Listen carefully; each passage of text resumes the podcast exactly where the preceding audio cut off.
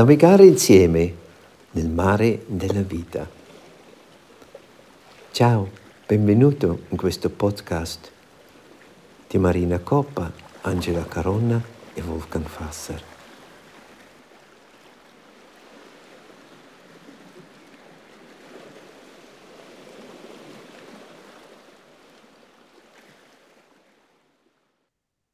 Allora, buonasera di nuovo a tutti.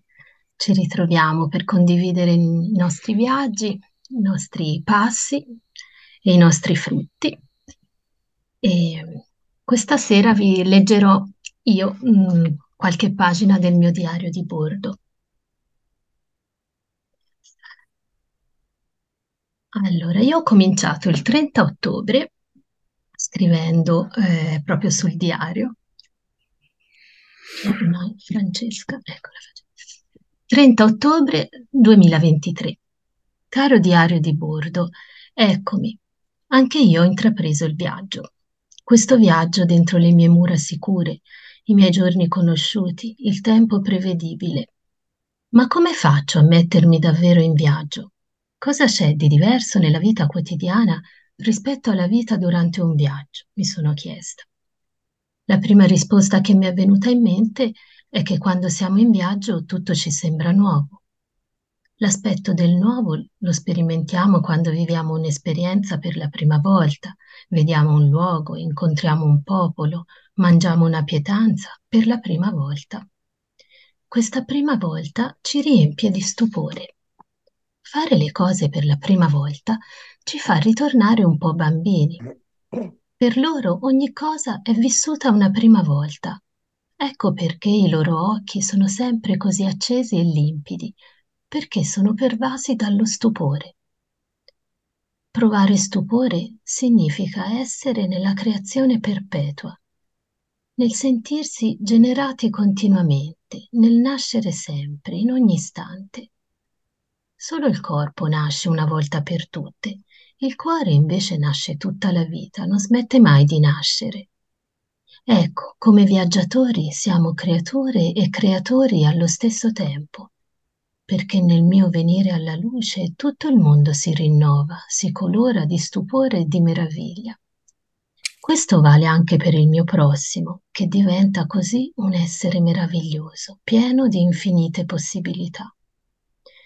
Essere in viaggio Forse è quindi una condizione, uno stato di salute, direi, simile allo stato della prima infanzia, la premessa gloriosa dell'esistenza, come disse Emile Zolla. Poi andiamo al 7 novembre 2023. Caro diario di bordo, mi ero appena messa in viaggio alla ricerca di quella condizione perfetta di stupore infantile che la vita mi ha voluto fermare. Una spalla lussata e due costole fratturate. E ora come la trovo quella condizione perfetta quando la vita è solo dolore fisico, anche solo respirare? Ferma, posso solo stare ferma, con il mio dolore e la mia paura. Andiamo al 30 novembre 2023. Caro diario di bordo, scusa se per un po' non ti ho scritto, ma sono stata molto occupata. Ora ti racconto. Mi sono ritrovata nell'immobilità. Ero ferma, seppure in continuo movimento, dato che ogni posizione dopo poco, a causa del dolore, chiedeva di mutare. Ma questo movimento invisibile, nuovo per me, ha scosso il corpo delle abitudini si sono così piano piano aperte le porte al tempo. Sì, mi si è avvicinato l'essere del tempo. L'ho visto come un vecchio barbuto dolce e forte, non come un vecchio fragile, ma come un uomo vigoroso e sapiente, come le sculture dei fiumi in piazza Navona. E mi ha preso con sé.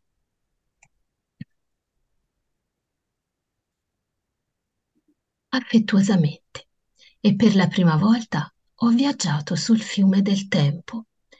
Sì, perché avevo tanto tempo e ne gioivo, io che lo riempivo sempre di troppe cose e così lo uccidevo, o forse semplicemente lui scappava da me.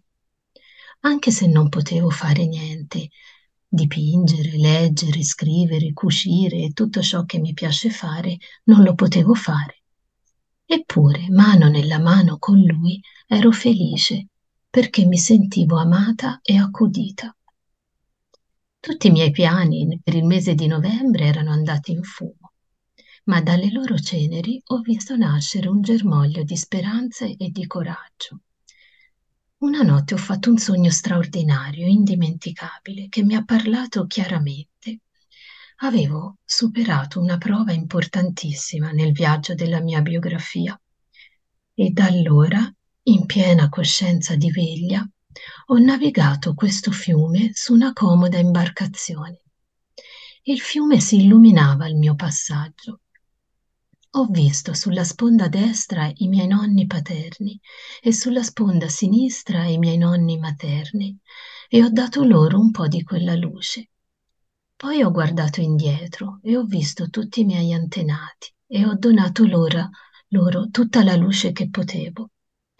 Poi, trasportata dalla corrente, ho continuato a guardare avanti e vedevo le mie figlie e tanti bambini fino all'orizzonte e ho chiesto al tempo che tutta la luce che lasciavo alle mie spalle poteva raggiungere tutti quei bambini.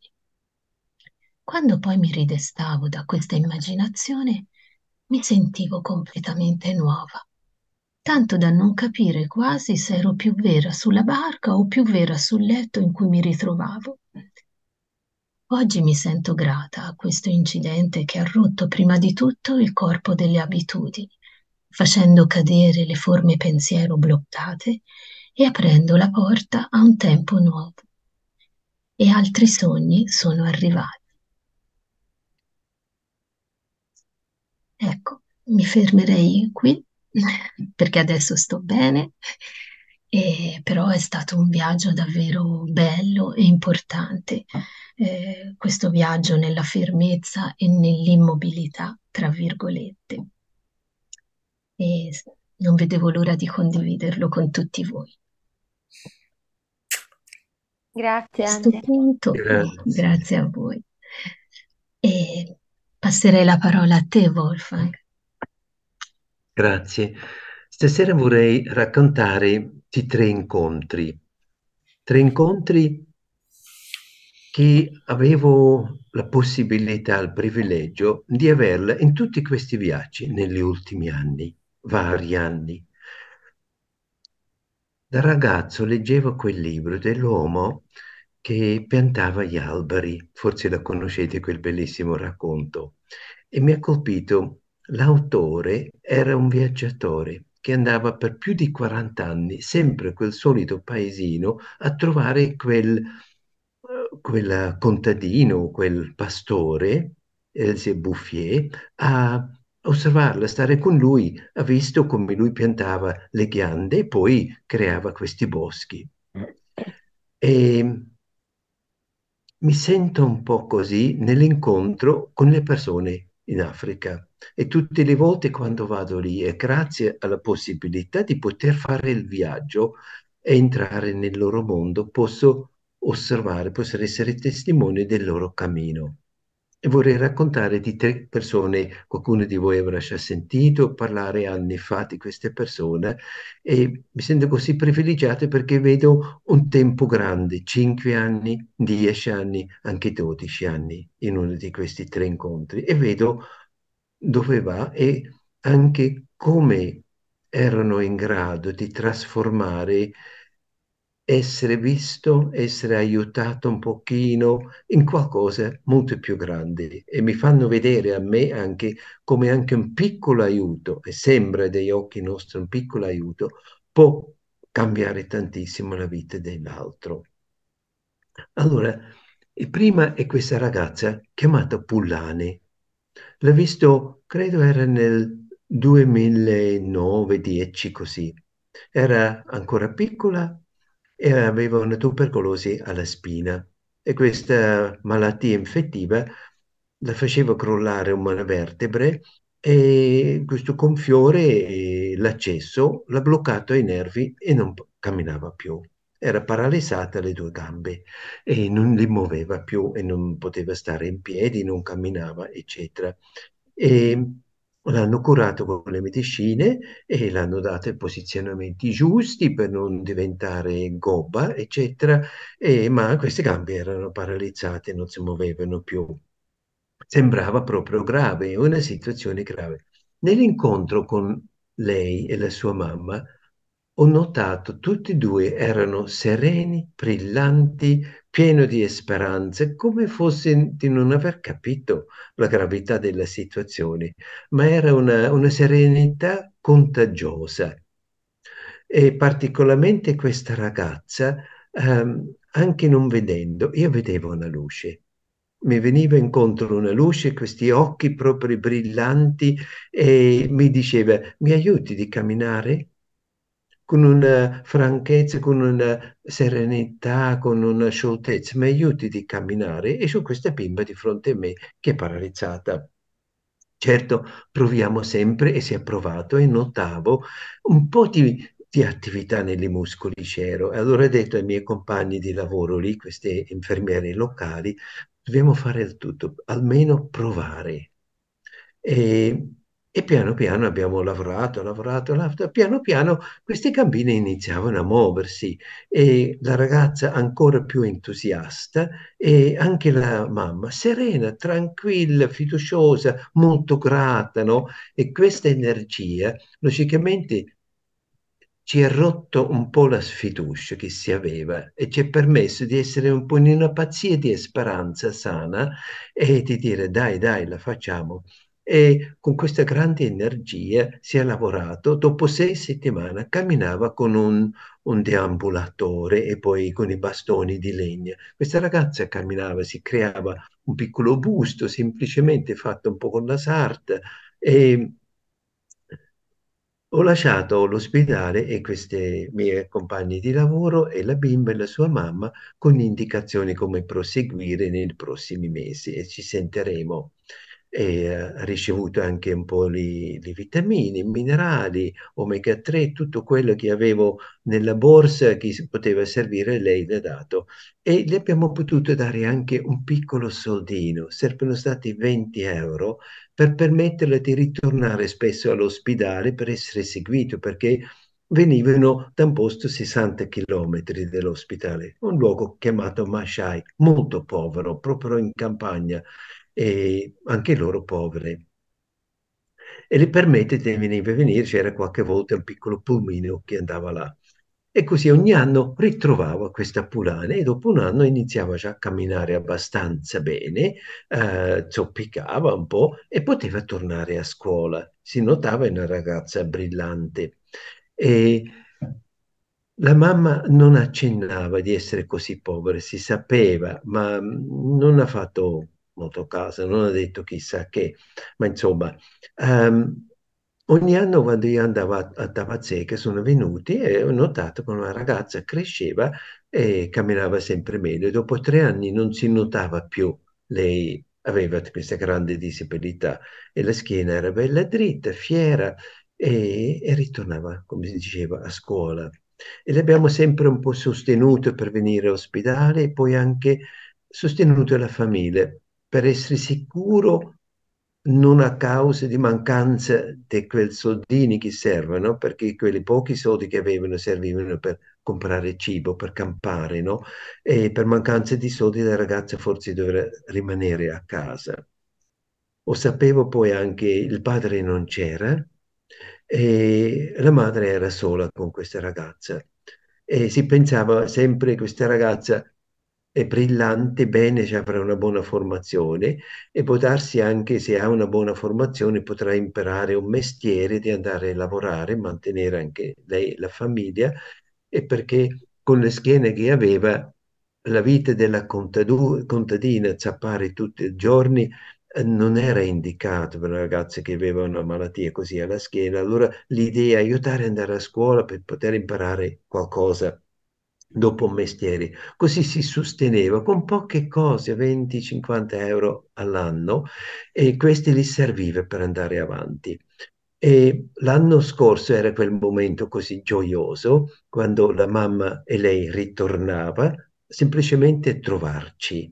E lei mi diceva, ti ho portato la tua figlia come un'espressione di onore e anche di, di, grande riconoscimento. Tu sei stato padre per la mia figlia, eh, per guarirla perché ti hai preso cura di lei, eh, hai sperato in quella fi eh, figlia, tu hai sostenuto la sua vita e ci ha aiutato di, di campare, di, di, vivere. E portava questa gallina, la gallina che dicevo ieri, una bella gallina, e lo portavo a casa da Manzenugu e quando sono tornato a novembre la gallina bella pimpante e mi diceva la Manze, sai, è brava, ha fatto tante uova, ha fatto tanti pulcini e le ha fatto crescere bene, è una gallina buona.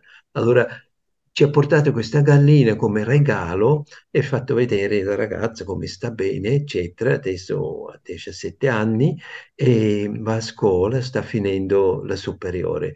E logicamente è una gioia per tutti e sappiamo qui in questi anni eravamo testimoni di questa vita. In questi anni abbiamo visto come una speranza irrompibile della mamma ha contagiato anche la figlia e questa figlia può darsi anche per dare sollievo alla mamma, era così pieno di speranza, ci ha contagiato no, e a noi e siamo riusciti a fare l'impossibile. In quel momento, quando abbiamo iniziato a lavorare con lei, non aveva tanti segni che ci dicevano questa bambina camminerà di nuovo. Invece questa chiarezza sua e mi aiuti di camminare perché io so camminerò.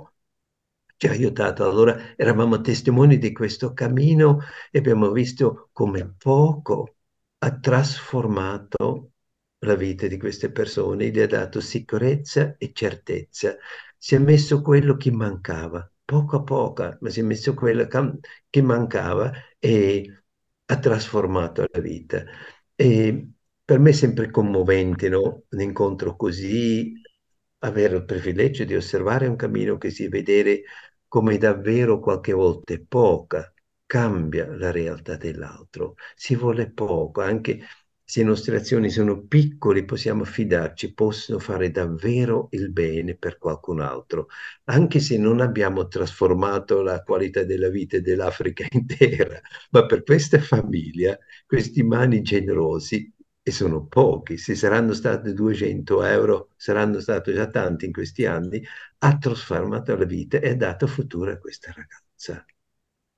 E la rivedrò e vedremo nei prossimi anni anche che strada sceglierà, che mestiere imparerà, se diventa forse infermiera, se diventa insegnante, vedremo.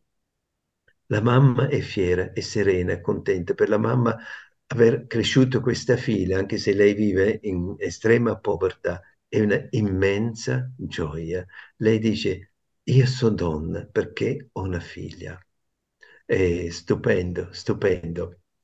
Un altro incontro, avete forse ricordate quel bambino senza gli occhi?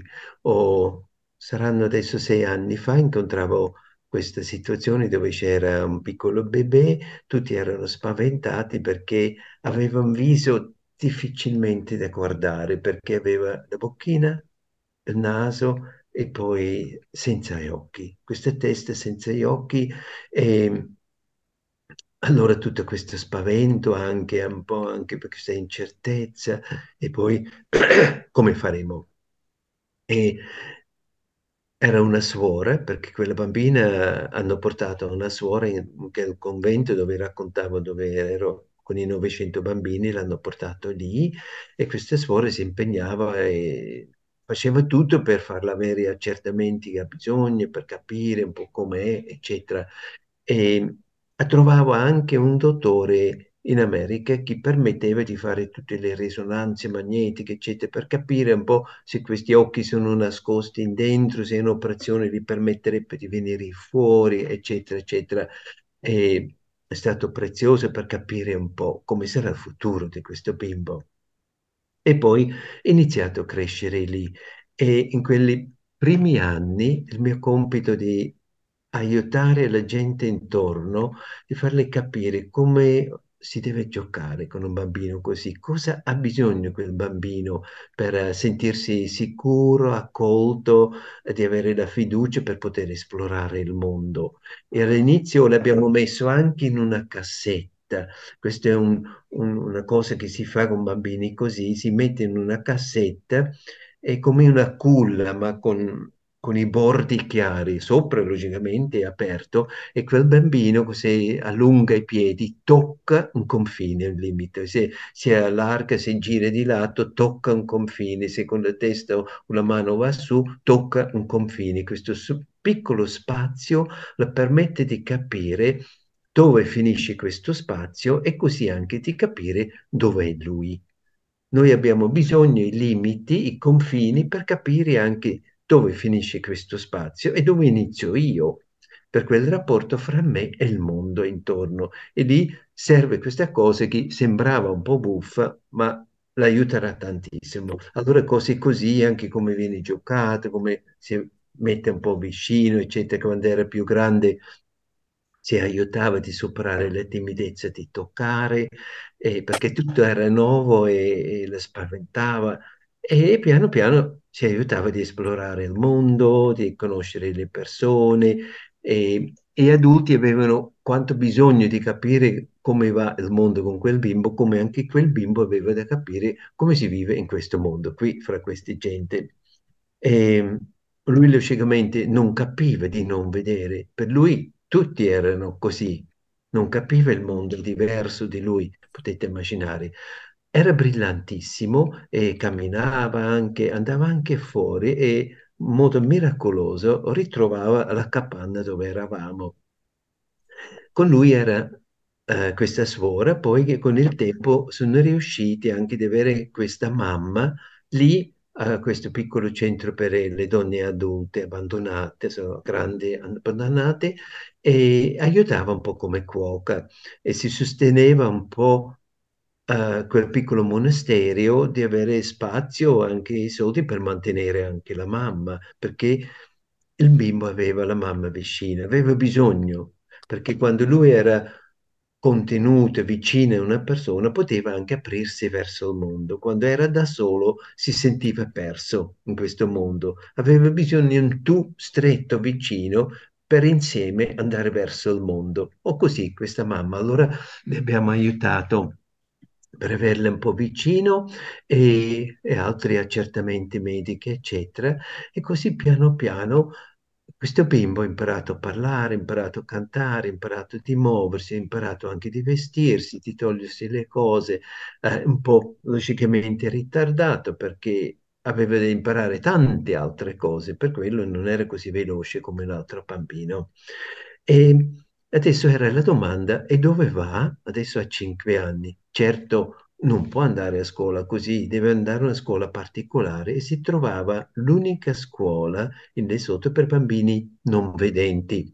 Ma loro non sono abituati ad avere bambini pluriminorati, ma come era così brillante, eccetera, eh, siamo andati lì a parlare e l'idea che veniva fuori, lui va lì almeno per un anno solo per abituarsi insieme con la mamma. E allora di nuovo a sostenere la scuola, di integrare anche la mamma, perché normalmente i genitori rimangono a casa, i bambini vivono lì, così creare anche un posto di lavoro per la mamma per essere vicino a questo bambino e di assisterla. E così realmente siamo riusciti insieme con l'aiuto di questa suora e questi vivono adesso in questa scuola Maseriu e l'anno prossimo inizierà proprio la scuola per questo bimbo. E sono molto contento di sapere che questo bimbo ha trovato una via protetta, in quella via può evolvere e sono contento di vedere come quel contesto era possibile, di creare qualcosa che era assolutamente non usuale, ma necessario. E per me umanamente una lezione meravigliosa di vedere in questa grande fragilità, no? Proprio per assistere a fiorire questa vita, ha bisogno un tu molto vicino.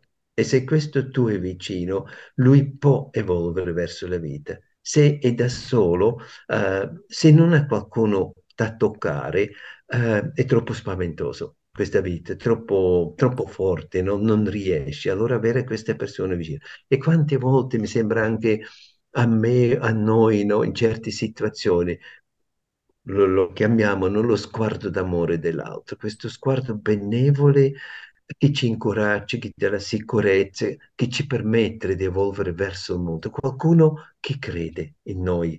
E in questo bambino logicamente particolarmente, perché tutto il mondo intorno ha paura, se si vede un bambino senza occhi si pensa è un spiritello, è un mostro, chissà cosa è, no?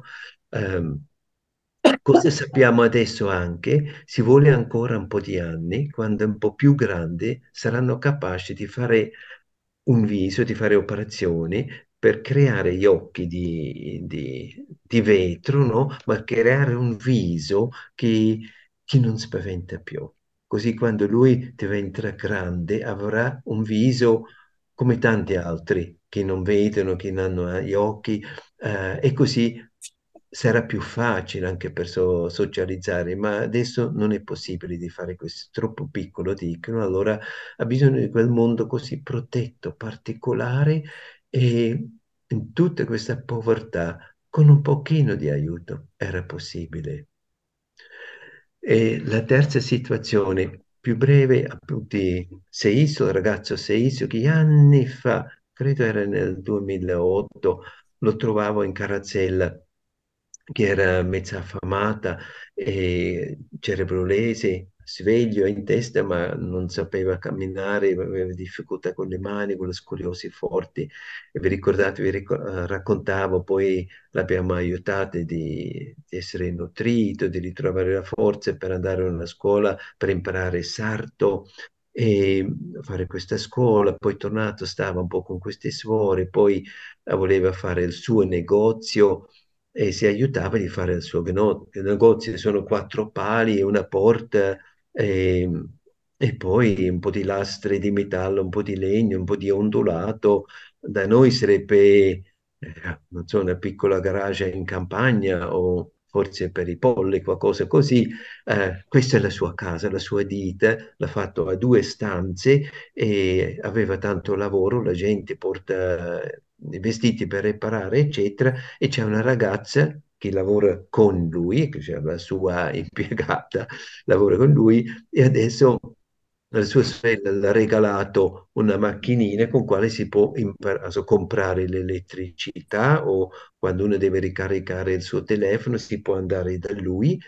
Lui si è fatto un attrezzo anche per riparare le scarpe. Adesso chi ha bisogno di qualcosa da riparare, stoffa, scarpe, va da Saiso. Chi ha bisogno di comprare elettricità o un po' di, di data per il cellulare, va da Saiso. E è un piccolo imprenditore e in, in- questa semplice casetta che anche freddo nell'inverno, lui è un re e sono anni adesso dove questo ragazzo ehm, ha sviluppato il suo potenziale e la vive e la gente la vuole un sacco bene e pensando quando l'abbiamo visto era così malnutrito, no? E vedere come da una vita così può fiorire qualcosa ehm, che è bene per la comunità e bene anche per noi sapere esiste. E alla fine anche per lui erano pochi soldi, forse mille euro per mandarlo a scuola, eccetera, per darle a quel futuro. E io mi sento molto onorato di poter essere testimone di questo cammino, di sapere di Seiso e logicamente anche Seiso felicissimo, grato ai suoi amici bianchi in Europa che sanno di lui e che le hanno dato una mano. Per quello io vi ringrazio a posto di queste tre persone e possiamo fidarci, anche piccolo può fare tanto nella vita degli altri. E do la parola di nuovo a Angela. Bene, allora ora mh, invito Serena che ha mandato alcune immagini e a raccontare qualcosa di, di queste immagini, anche se eh, ti dico che non posso condividerle perché sono molto piccole, però se ti va di dirci cosa rappresentano e che punto erano del tuo viaggio.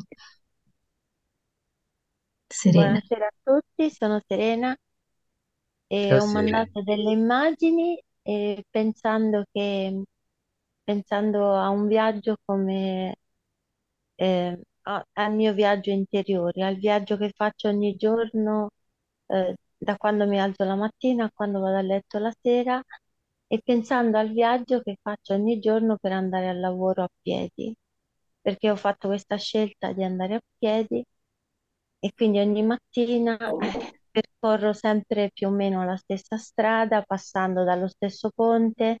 Infatti la prima, la prima foto che avevo mandato era dal ponte che guardava sui binari della ferrovia e anche quello appunto allude al viaggio, ma soprattutto mi piace qualche volta soffermarmi su quel ponte mentre vado a scuola perché, perché ogni mattina è diverso, ogni mattina il panorama si presenta in una maniera diversa. Alcune mattine c'è la nebbia, altre c'è il sole, altre ci sono le nuvole e poi si accende uno squarcio di luce all'improvviso e spesso quando non sono troppo di fretta mi piace fotografarle. Questa era la prima foto. Le altre foto eh, erano sempre attinenti al mio percorso, magari di ritorno da scuola, quando passando attraverso la città, eh, in una giornata piovosa o, o piena di nuvole, all'improvviso in una piazza mi trovavo che si apriva uno squarcio nel cielo, perché eh, facendo questo viaggio quotidiano, piano piano, nel tempo, ora sono due anni che appunto lo faccio ogni giorno a piedi, e ho imparato intanto a dosare i passi. E quindi se prima lo facevo frettolosamente per andare, ora piano piano riesco ogni giorno ad assaporare ogni passo che faccio la mattina. E quindi ogni passo mi sembra oh, un dono che faccio a me e qualcosa che mi collega sempre di più alla terra che sto percorrendo e, e contemporaneamente che mi connette a quello che è sopra di me. Quindi uno sguardo verso la terra, uno sguardo verso il cielo mentre cammino. Mm. E, e l'ultima foto era la foto di un viaggio dentro il viaggio, perché poi una volta arrivata nel luogo di lavoro che è la scuola, inizia sempre ogni giorno un altro viaggio, perché, mh, perché insegno sostegno e quindi seguo dei ragazzi che hanno eh, varie disabilità e anche a volte molto gravi, però in- ognuno di loro rappresenta un mondo, un mondo in cui ogni giorno devo entrare e, e con cui devo rapportarmi e, e nel quale trovo sempre cose nuove, perché mh, solo dal momento in cui riesco a stabilire una relazione con loro, poi via via si aprono nuovi viaggi insieme a loro e con loro.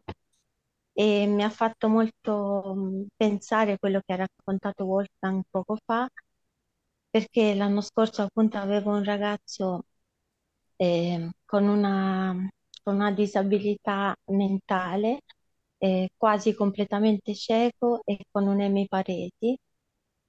E all'inizio mi, mi trovavo veramente in difficoltà per come affrontare questa cosa, per come iniziare questo viaggio nuovo, perché ogni persona che incontro è un nuovo viaggio che inizia per me. E, e la, la chiave di volta di tutto il processo di relazione che poi si è stabilito è stata mh, trovare un approccio fra lui e il suo respiro, il battito del suo cuore e quindi fargli sentire il respiro che era dentro di lui piano piano, poi il battito del cuore attraverso il contatto con la mano sul petto e poi da lì si è dischiuso tutto un altro mondo perché poi sono entrata in relazione, ho capito la sensibilità verso la poesia e quindi l'ascolto delle poesie poi ha aperto altri mondi. E i miei viaggi sono questi, viaggi quotidiani in quello che tocco ogni giorno con le mie difficoltà, con le mie fragilità, con la mia paura di non riuscire ad arrivare, però che ogni volta mi fanno approdare a cose nuove, guardando dentro di me piano piano sempre di più con gli anni e poi all'esterno e quindi incontrando sempre cose nuove, sia nel cammino che faccio proprio materialmente per andare a lavorare, quindi un albero che si sta ingiallendo, un ginkgo biloba che, che diventa acceso color oro con le sue foglie mentre passo lungo la strada, un cielo che si squarcia appunto con questi paesaggi inaspettati e poi i paesaggi interiori delle persone che incontro e in particolare appunto dei, dei miei alunni con cui entro in contatto. Questo è il mio viaggio. Grazie Serena. Grazie, grazie. Grazie. Grazie a voi, Grazie. grazie a voi.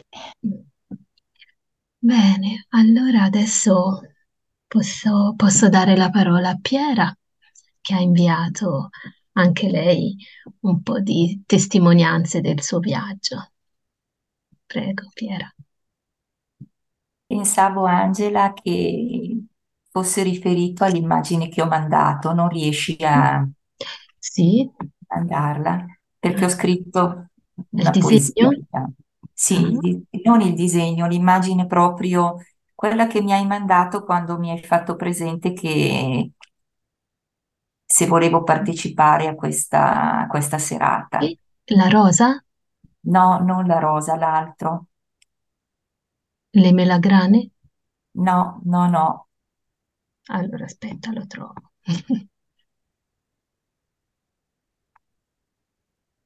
Mi hai fatto riferimento a quello, io pensavo mi dovessi preparare su Ah, quello. no, no, quello che vuoi, assolutamente. Ok, Mhm.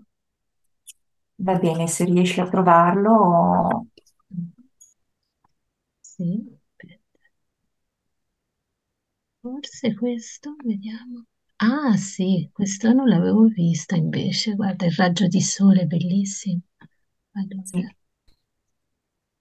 solo Poi un posso, attimo. posso leggere anche qualcosa degli altri. eh. No, solo un attimo che sta aprendo. Sì. Oh, adesso provo a condividerlo.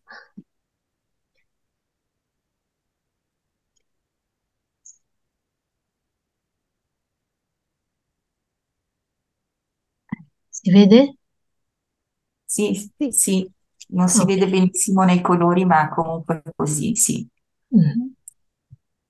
È 15 novembre e sono seduta sulla poltrona di casa. L'immensità di un attimo. Un raggio di sole si fa spazio fra i ra- fra i rami e le foglie colorate dei tigli. Oltrepassa la finestra per illuminare la parete. Un quadro si trasforma per qualche attimo in un movimento e sovrapposizione di colori.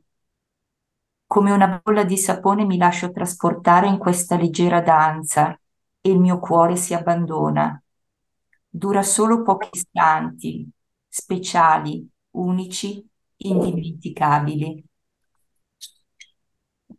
Bene, questo era riferito a, a questa, a questa manifestazione stupenda che, che- che è avvenuta nell'arco di un attimo, proprio quando il raggio di sole è riuscito a entrare in casa e si è andato proprio a posare su un quadro che io ho fatto. Fra l'altro, fra l'altro è un quadro che ho fatto seguendo delle istruzioni proprio di persone che seguono il metodo steineriano. Non so se lo conosci, il ramo in fiore di Firenze. Sì, anch'io Ecco, studio lì. ecco, mi sarebbe Sì. piaciuto anche a me tantissimo fare quell'esperienza lì, però vabbè, era troppo costosa, ma ho avuto questa fortuna di avere diverse persone che abitano qui nella mia zona, e per cui mm, ho, ho sperimentato lo stesso queste- questa, questo- questa pittura. E il raggio di sole arrivando lì, fra l'altro era una giornata con un po' di vento, eh, per cui c'era proprio tutto questo movimento che era proprio qualcosa che eh, si proiettava all'interno dell'ambiente, usciva dal quadro, entrava dalla finestra, usciva dal quadro e, e c'era questa atmosfera in, eh, in questa stanza dove io ero seduta. Ecco, per cui eh, non stavo viaggiando di persona, ma eh, ho viaggiato su un raggio di sole, insomma, questo è in questo caso. Va bene, posso leggere qualcosa allora anche. Questo è del 28 di ottobre.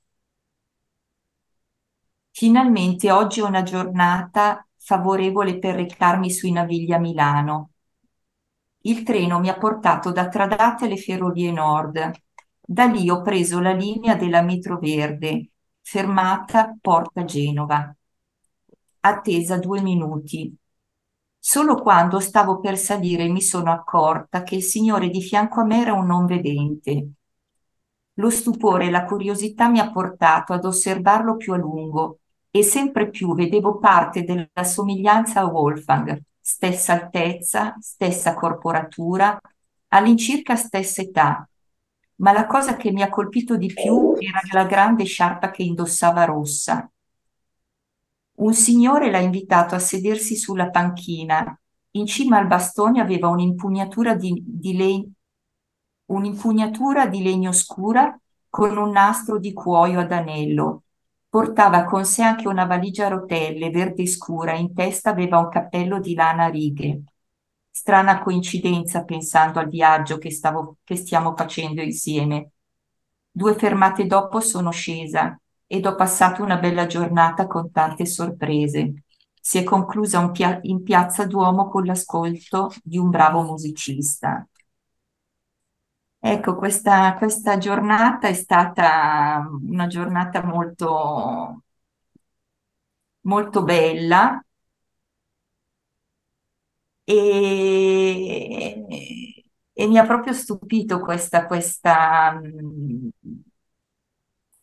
così, la, la, la, la vicinanza di questa persona perché veramente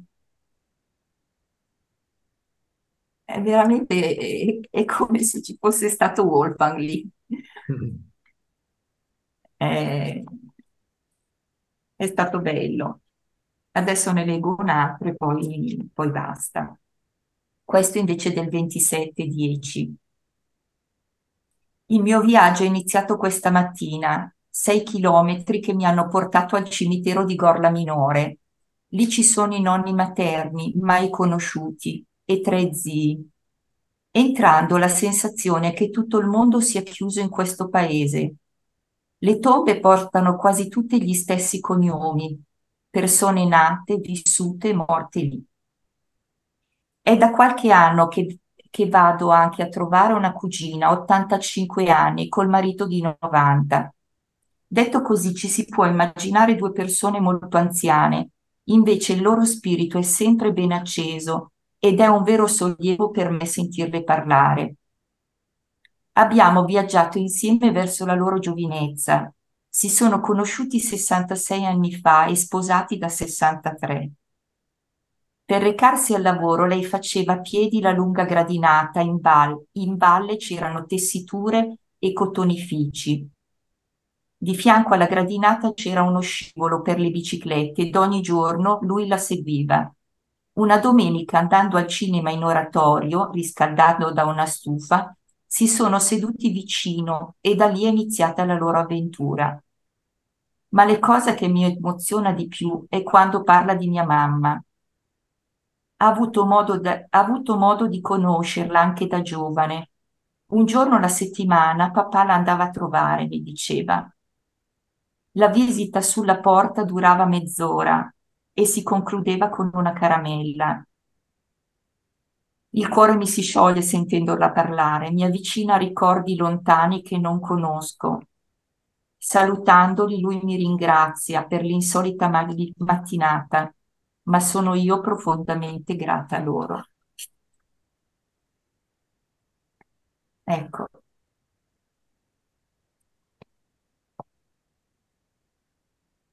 E ehm, sì, è,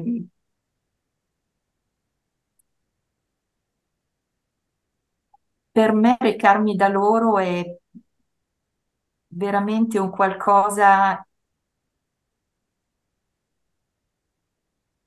di molto grande perché mi fa sentire, eh,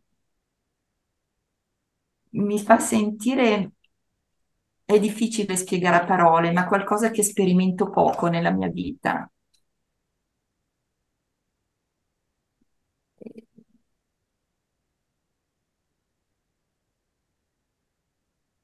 non ho avuto modo di, di, stare, di stare tanto con i miei genitori, di conoscerli bene, di poter fare dei discorsi un pochino più, più approfonditi con loro. E, e conoscerli dalle parole di questa persona che, che li ha conosciuti e che ha conosciuto soprattutto mia mamma, mi, mi dà una grande soddisfazione, una grande gioia.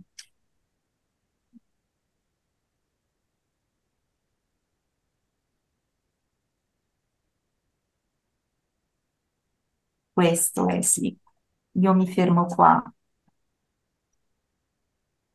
Grazie. Grazie, grazie. Grazie Piera. Grazie a voi. Bene, ora passerei la parola a Patrizia, che anche lei ha mandato eh, le sue, la sua testimonianza del suo viaggio. Allora, il mio è un viaggio, è il viaggio sul mio tavolo. Il tappeto persiano è davanti a me, è bellissimo. Il mio sguardo indugia sui suoi disegni dai colori raffinati e armoniosi, tessuti da mani sapienti a me sconosciute. Degno preludio. Alzo gli occhi e lui è lì, possente e antico, oltre il tappeto persiano. È il tavolo fratino dalle dimensioni imponenti, rettangolare, realizzato in legno massello di cerqua. È come avere un albero secolare dentro la propria casa. Era il tavolino da lavoro di mio nonno Mimì, diminutivo di Calogero. Poi è diventato il tavolino da lavoro di mio padre Roberto, i due editori. Ero piccola piccola, e spesso mio padre mi teneva sulle sue ginocchia mentre lavorava. Mi piaceva guardare le prove di colore dei libri d'arte. Mi piaceva leggere e partecipare al suo lavoro con la mia curiosità di bambina. E mentre con una mano giravo le pagine dei libri, con l'altra accarezzavo i piccoli gattini che tenevo nelle tasche del mio grembiulino rosso. Adesso questo tavolo è il mio tavolo da lavoro mi parla di mio nonno e di mio padre e ogni volta che accarezzo il suo legno solido sento la loro forza e la loro presenza. È una presenza importante. Mi ha aiutato a rialzarmi quando mi sembrava di non farcela. Mi ha aiutato a tenere la schiena dritta per non tradire me stessa quando ho avuto paura. Ma il mio tavolo è anche molto abitato. Ci sono l'aerosol, un sacco di foglietti con tatti appunti, Saranno una trentina di foglietti pieni di idee di tutti i tipi. Quando apro la finestra, spesso volano sul tappeto persiano trasportati dal vento. Mi affretto a raccoglierli, non voglio perderne neanche, non voglio perdere neanche un piccolo foglietto. Sono i miei sogni. Accanto ai libri che sto leggendo c'è una risma di fogli bianchi dove scrivo racconti e ciò che mi passa per la mente. Vicino ai fogli bianchi spicca la copertina rossa del mio diario giornaliero, che ho ricominciato a scrivere da quando sono arrivata a Cuorle per la prima volta qualche anno fa. Una tazza pronta per qualcosa di caldo, i fazzoletti, tante penne e tante matite e pennarelli di tutti i colori e le mie penne stilografiche. L'altoparlante che uso per ascoltare meglio le telefonate oppure i messaggi vocali. Un barattolino di gesso perché devo fare un certo lavoro al muro e poi ci sono tre o quattro video che devo guardare. I miei occhiali, gli appunti per l'incontro che si chiama La guarigione dell'ascolto, i libri di tedesco e a seguire i libri di musica e la mia agenda. Importantissimo, l'oleolito di Iperico fatto da Deborah. Nell'angolo destro del tavolo si fa notare un'allegra scatola di legno antico, siciliana, dove i parenti di mio padre mettevano i famosi torroncini prodotti dalla ditta artigianale romano di Caltanissetta, che puntualmente ci spedivano a ogni Natale. Questa scatola interamente decorata con i disegni e i colori tipici della Sicilia, fiori e ghirigori. Il centro della scatola raffigura un grande sole, dentro al quale è disegnato uno scorcio di Siracusa, con gli alberi, le palme e un cavetto siciliano pieno di persone nei loro abiti tradizionali. La scatola contiene alcuni piccoli oggetti che utilizzo spesso e i miei appunti più preziosi e riservati.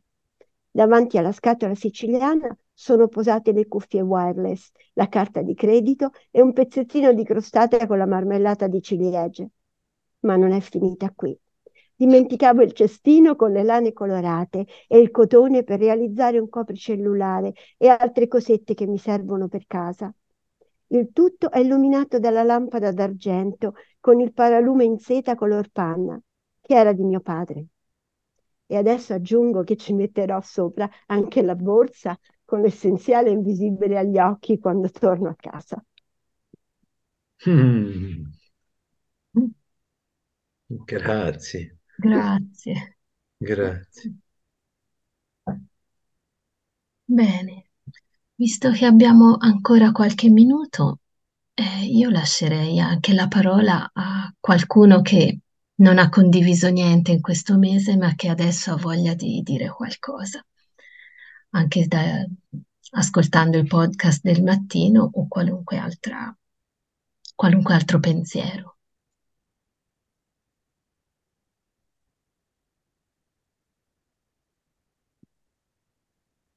Sono celeste, proverei, ma sono logorroica.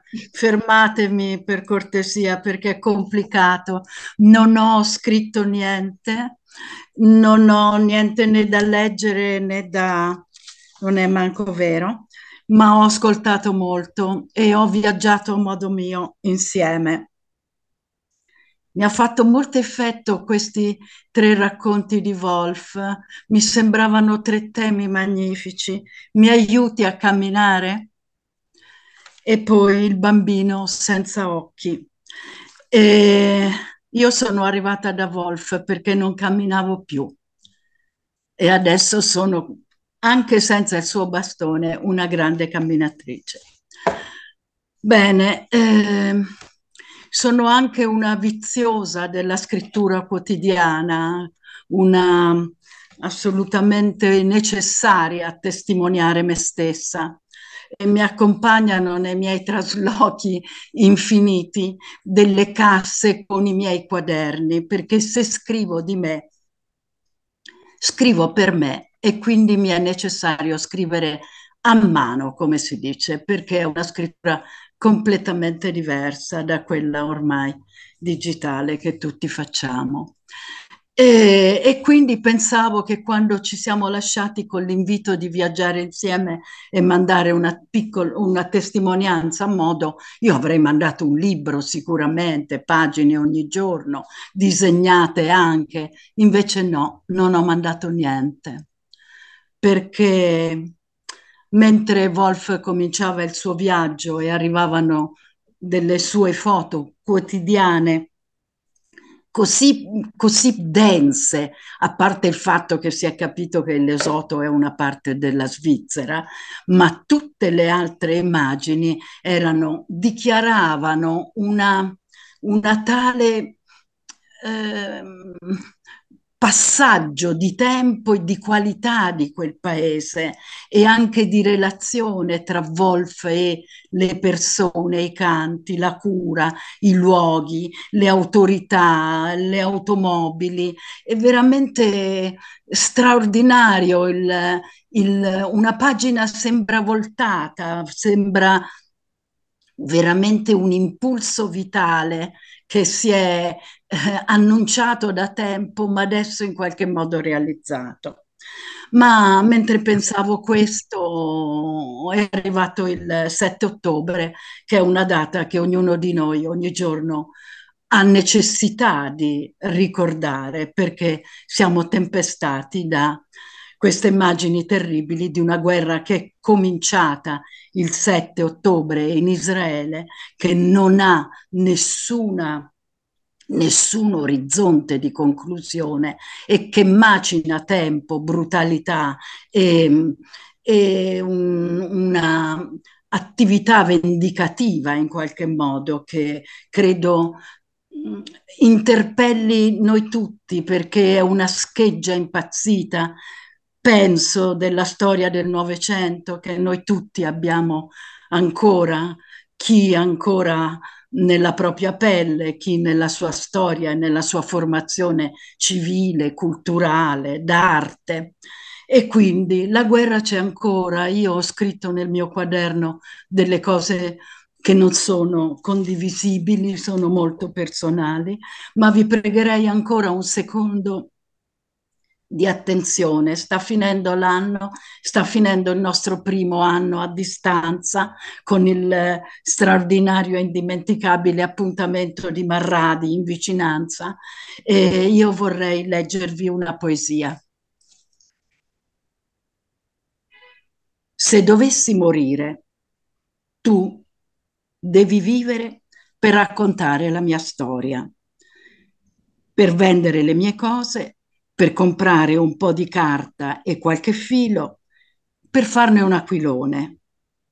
Fallo bianco con una lunga coda, così che un bambino da qualche parte a Gaza, guardando il cielo negli occhi, in attesa di suo padre che se ne andò in una fiamma senza dare l'addio a nessuno, nemmeno alla sua stessa carne, nemmeno a se stesso, veda l'aquilone, il mio aquilone che tu hai fatto, volare là sopra e pensi per un momento a riportare e pensi per un momento che un angelo sia lì a riportare amore. Se dovessi morire, fa che porti speranza, che sia un racconto. Questa poesia è di un uh, poeta palestinese, insegnante di inglese, che il 6 dicembre è stato ucciso da una bomba ed è il fondatore di un progetto che è da tanti anni che unisce la infelicità di questo popolo, ma anche la ostinata ricerca di libertà e il progetto si chiama uh, we are not a number. Uh, io penso che è un viaggio che dobbiamo ancora fare da soli, non solo nel ricordo di Rafat al-Taharer, ma nella quotidiana ancora in, instancabile, instancabile iniziativa ehm, che non passa solo dalla politica, dagli organismi, ognuno di noi sa cosa può fare per portare pace. E questo io credo che sia nell'ordine tale del cammino che stiamo facendo insieme a Wolf, pace, comunità e lo stare insieme, che sono gli auguri che io faccio a tutti noi un po' commossa. Grazie. Grazie. Grazie tantissimo Celeste. Grazie. Bene, allora passo la parola a Marina per la conclusione e la buonanotte. Grazie, grazie mille. Ho visto Angela che sono arrivati due messaggi adesso, sia da Santa che da Maria Teresa, che lasciano il loro numero di telefono. Non so se tu hai modo di fermarli. Sì, sì, sì. Bene. Chiedono di essere inserita nella chat, non so quale chat Mi intendo. mandi a me, con nome e cognome, mi mandi a me. Perfetto. Va bene. Bene. Benissimo, grazie mille, una serata bellissima. Allora, io ho pensato per la conclusione di questa sera di, di leggere poche righe, sempre di Krishnamurti, da un suo libro che si intitola Capire se stessi, ed è un libro che raccoglie i suoi discorsi che lui tenne a Brockwood Park in Inghilterra nel 1997. Sempre parole che sono inerenti a, a questa importanza. che abbiamo visto in tutte le nostre testimonianze, questa importanza di coltivare questa presenza in noi che è freschezza e anche amore.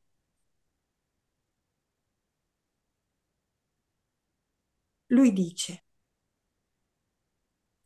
posso guardare me stesso come se mi vedessi per la prima volta?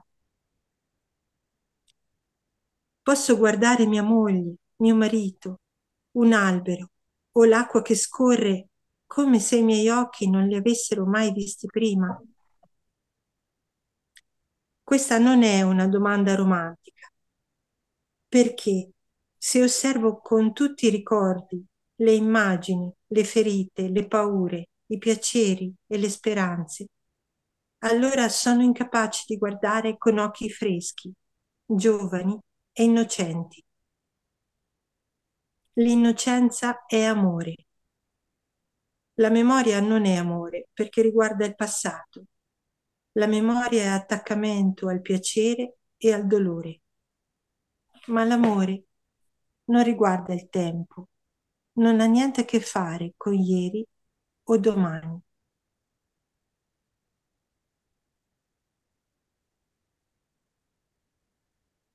Bene. Un caro abbraccio, tantissimi auguri a tutti di buone feste e ci vediamo a, a gennaio. Grazie, tanti auguri a tutti. Auguri, A tutti, a tutte, grazie. Tanti auguri, tanti Grazie Patti, ciao. buon continuo. Auguri, un abbraccio grande grande da Elena Bello per sentir Elena. parlare di tuo padre, Ciao. Patti.